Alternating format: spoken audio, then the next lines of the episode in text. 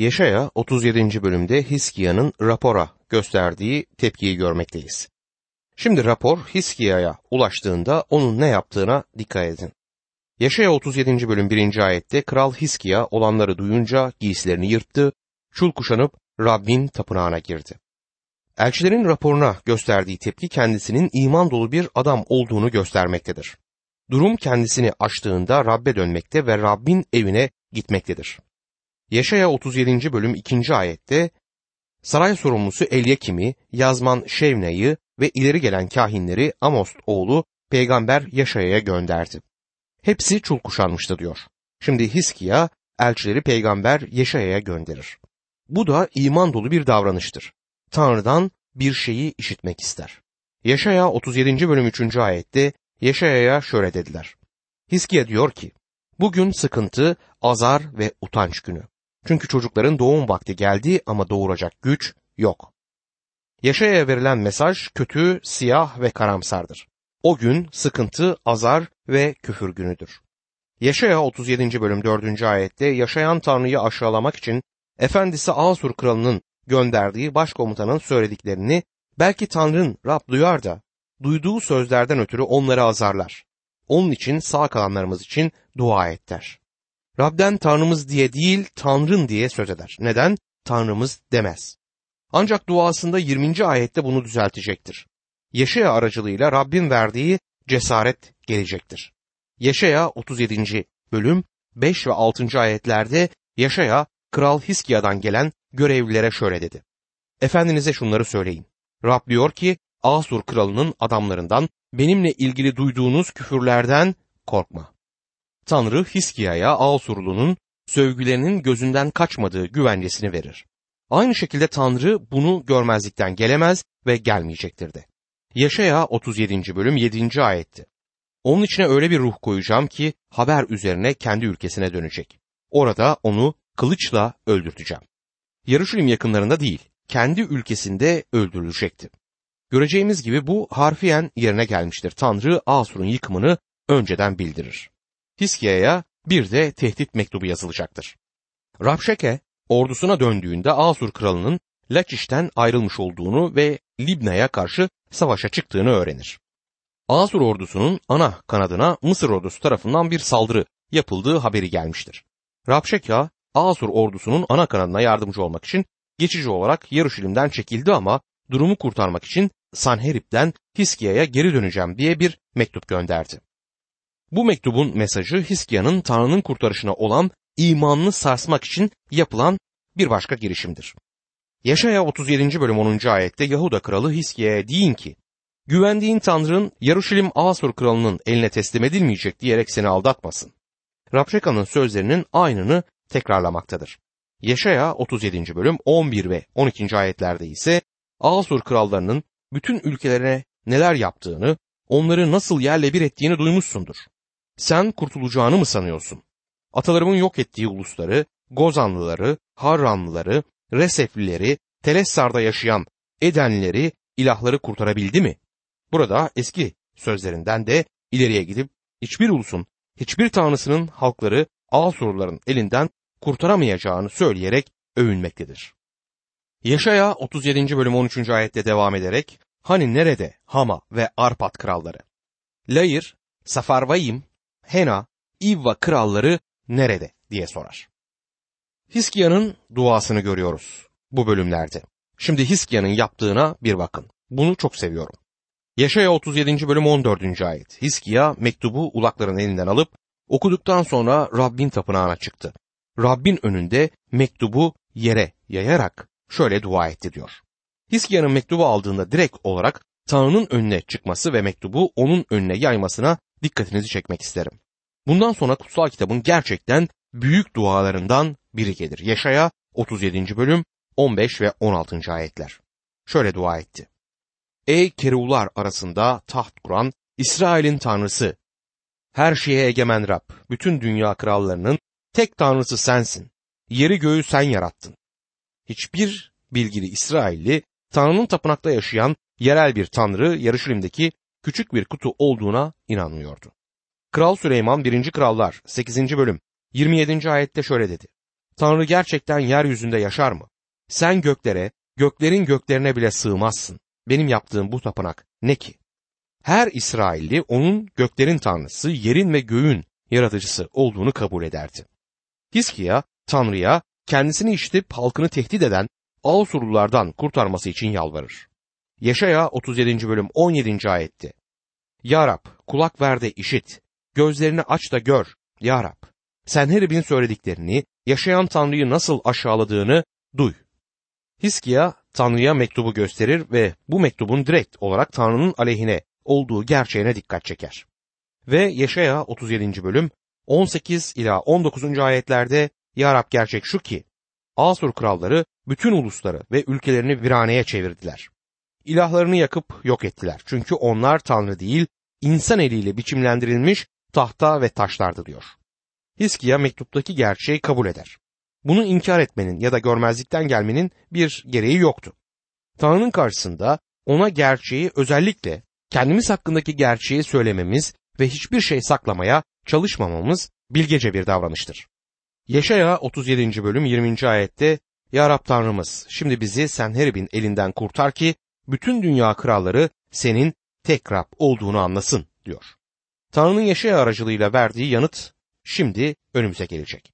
Tanrı Asurlu'nun sövgüsünü duyduğunu söyler ve onlara neler yapacağına dikkat edin.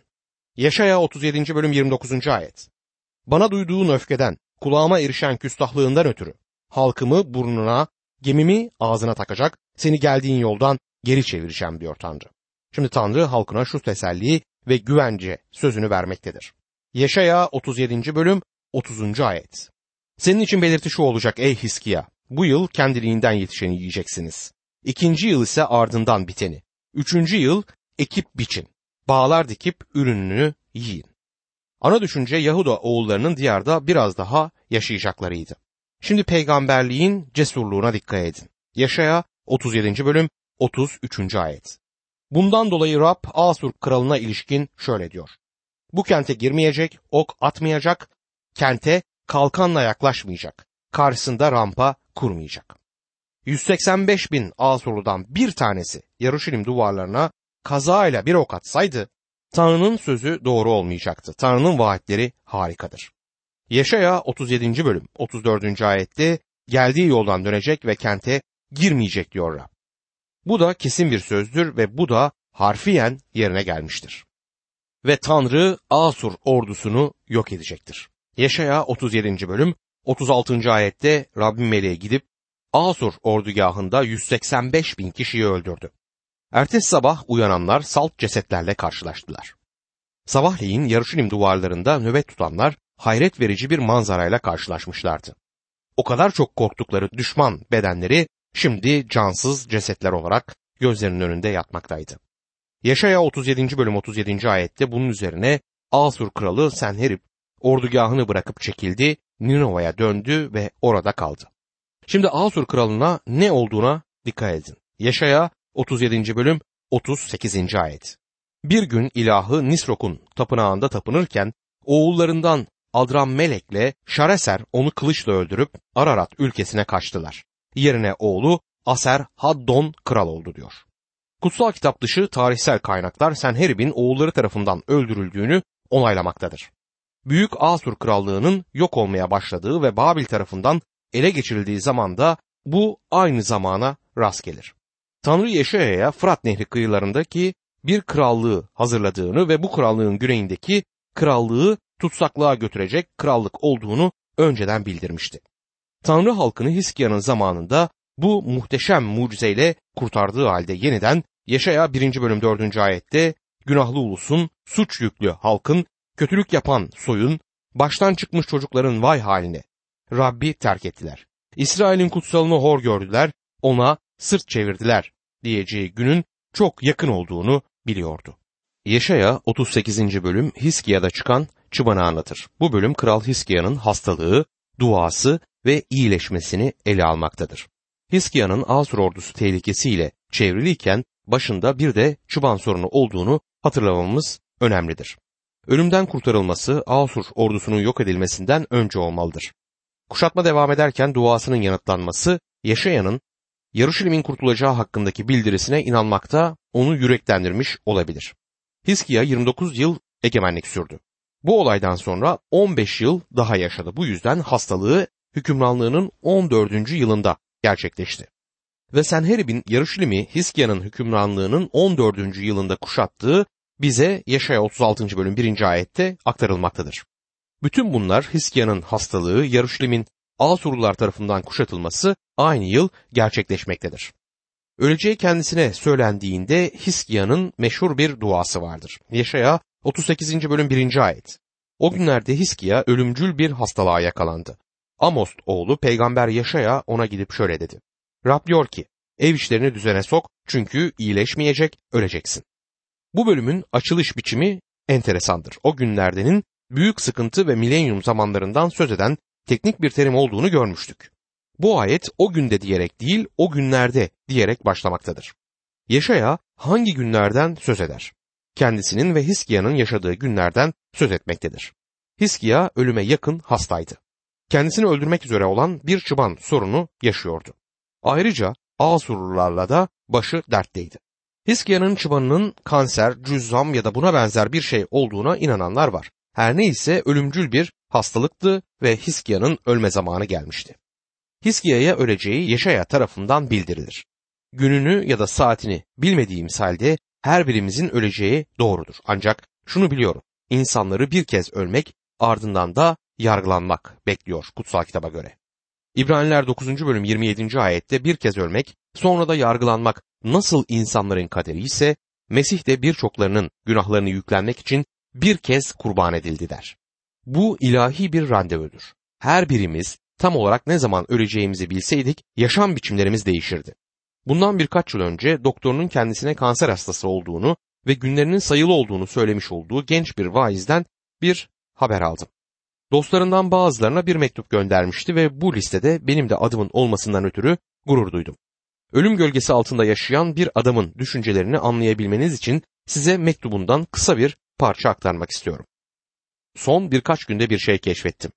Bir Hristiyan aniden ölümle karşılaştığında maddesel şeyleri doğru olarak değerlendirdiği kesin. Balıkçılık malzemelerim, kitaplarım ve meyve ağaçlarım bir hafta önce olduğu kadar önemli değil artık diyordu. Bu genç vaizin cenaze törenini ben yönettim. Ve birkaç yıl sonra ben de bir hastalık geçirdim. Ve bunun ne demek olduğunu yaşadım. Doktorum bana durumun çok ciddi olduğunu söyledi. Genç vaizin sözlerinin doğruluğuna tanıklık edebilirim. Bazı şeylerin birdenbire önemsizleşmesi hayret vericidir. Bunlardan biri evimdi. Evinizde sadece birkaç hafta daha yaşayabileceğinizi fark ederseniz ne kadar önemsiz sadece uyuduğunuz bir yer olduğunu anlarsınız. Ancak Tanrı'nın benim için farklı planları vardı ve bundan ötürü de minnettarım. Bana verdiği her yeni gün için ona teşekkür edip şükranlarımı sunuyorum. Hiskia ölümle karşılaştığında ne yaptı? Yaşaya 38. bölüm 2. ayet. Hiskia yüzünü duvara dönüp Rabbe yalvardı. Hiskia'yı Senherib'in mektubunu Rabbin önüne yaydığında duada görmüştük. Yaşaya 38. bölüm 3. ayette Ya Rab, yürekten bir sadakatle önünde nasıl yaşadığımı, gözünde iyi olanı yaptığımı anımsa lütfen. Sonra acı acı ağlamaya başladı diyor. Bu bir adamın ağlayabileceği bir zamandır. Eminim ki hangi insan olursa olsun ona öleceği söylendiğinde ağlayacaktır. Genç vaiz doktorundan öleceğini öğrendiğinde onun da ağlamış olduğundan eminim. Böyle bir zamanda ağlamanız normaldir ama Hiskiya ayrıca hayatını temel göstererek dua etmektedir. Tanrı'nın önünde iyi bir konumdaydı ve Musa'nın yasası altında bunu yapmak uygun bir davranıştı.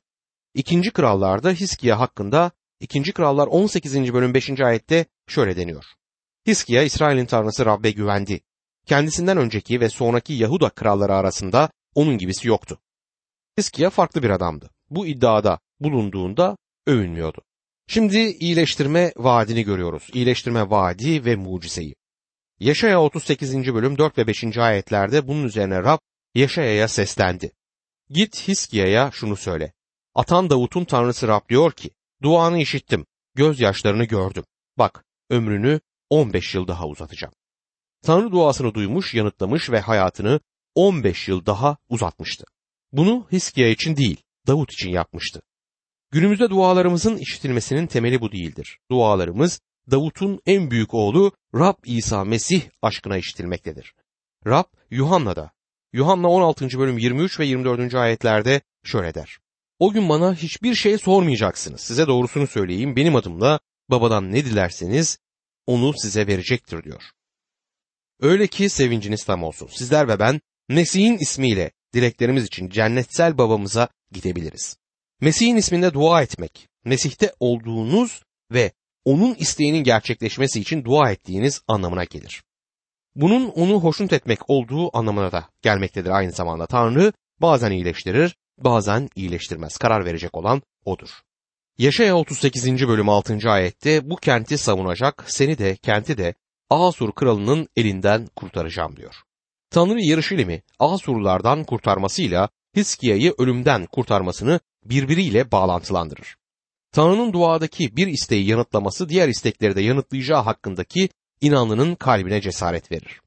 Doğrusunu söylemek gerekirse Rab bir sürü radyo dinleyicisinin benim sağlığım hakkındaki dualarını işitip yanıtladığından beri benim imanım çok daha fazla kuvvetlendi. Yaşaya 38. bölüm 7 ve 8. ayetlerde sözümü gerçekleştirdiğime ilişkin sana vereceğim belirti şu olacak. Rab batmakta olan güneşin Ahaz'ın inşa ettiği basamakların üzerine düşen gölgesini 10 basamak kısaltacak. Böylece batmakta olan güneşin gölgesi 10 basamak kısaldı diyor. Tanrı kendisine duasını yanıtlayacağına dair bir güvence oluşturan bu belirtiyi vermektedir. Jennings bu ayeti şöyle tercüme eder. İşte ağzın adımlarında güneşle birlikte ileri gitmiş adımların dönmesine neden oluşan ve güneş gitmiş olduğu on adımı geri döndü. Doktor Jennings şöyle der. Şimdi kendimizi ruhta Hiskia'nın sarayına, onun odasına götürebiliriz. Kral hala yatağında yatıyor ama yüzü artık duvara dönük değil. Pencereden bahçeyi izler. Bahçenin ortasında bir dikil taş ya da bir sütun vardı. Bu sütuna giden bir dizi merdiven ve bu merdivenlerin en az onu sütunun gölgesindedir. Kral bu manzaraya bakarken sevinç ve ümit gözlerini parlatır. Çünkü güneş o sayıdaki merdivenin üzerine o gölgeyi salacak şekilde batar. Ama yeniden bakın. Önce gölgelenmiş olan merdivenler şimdi pırıl pırıl güneş ışığının altındadır. Bu kralın istemiş olduğu işaretti. Ve Hiskia bir şükran şiiri yazar.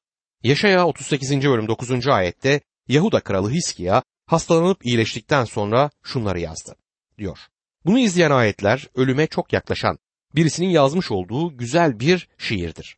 Birçok kişi Hiskia'nın 116. mezmuru bu sırada yazdığına inanır. Şimdi sırada Hiskia'nın Tanrı'dan hayatını uzatmasını istemekle doğru bir şey mi yapıyor sorusu gelir. Yaşaya 38. bölüm 20. ayet beni kurtaracak olan Rab'dir. Ömrümüz boyunca onun tapınağında telli çalgılarımızı çalacağız diyor. Bu sırada Hiskia'nın kalbinde büyük bir şükran yükselmektedir. Tanrı'ya şükranlar sunduğu ilahiye müzik yazılmış ve söylenmeye başlanmıştır. Ancak bu deneyimden sonra Hiskia biraz gururlu ve kibirli olmuştur. Tarihi Tanrı'nın bakış açısına göre yansıtan Tarihler kitabında bizlere bakın ne deniyor. 2. Tarihler 32. bölüm 25. ayet. Ne var ki Hiskia kendisine yapılan bu iyiliğe yaraşır biçimde davranmayıp büyüklendi. Bu yüzden Rab hem ona hem Yahuda'ya hem de Yaruşilim'e öfkelendi. Burada hayatının uzatılmasını belki de istememesi gerektiği hakkında bir kanıt görürüz. Çünkü kibirlenmişti. Hastalığımda Hiskia'nın öyküsünü anımsadım. Rabbe eğer yaşamama izin verirsen senin isteğini yapacağıma ve sözünü bildirmeyi sürdüreceğime dair söz veriyorum dedim. Bu yüzden konferanslar ve toplantılara katılarak fazlasıyla çalıştım. Rabbi hayal kırıklığına uğratmak istemiyordum. Ama Rab hayatımı uzattığından beri aşırı derecede çalışarak kendimi öldürmemem gerektiğini bana yeterince açıkladı. Şimdi yaptıklarımla ılımlı olmaya çalışıyorum. Hiskia'nınki gibi bir mucize yaşadıktan sonra Rab'den uzaklaşma tehlikesi vardır.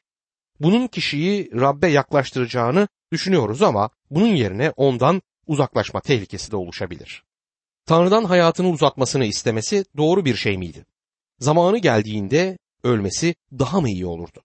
O kadar hastayken ölmesinin doğru olacağına inanmama yol açan bir nokta daha var. Oğlu Maneşşe. Ahav ve İzabel'in ikisinin toplamından daha kötüydü. Sanırım Şekina yüceliği onun zamanında ayrılmıştı. Eğer onun hükümranlığı sırasında ayrılmadıysa daha sonra ayrılması için hiçbir neden düşünemiyorum. Maneşya gelecek olan günah adamı Mesih karşıtına benzeyen bir çocuktu. Bir sonraki bölümde Hiskia'nın iyileşme deneyiminden sonra oldukça akılsızca davrandığını görüyoruz.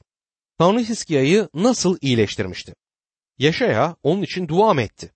Ya da Yaşaya ellerini onun üzerine koyup onun iyileşmesi için dua mı etti? Hayır. Yaşaya'nın ne yaptığına dikkat edin. Yaşaya 38. bölüm 21. ayet.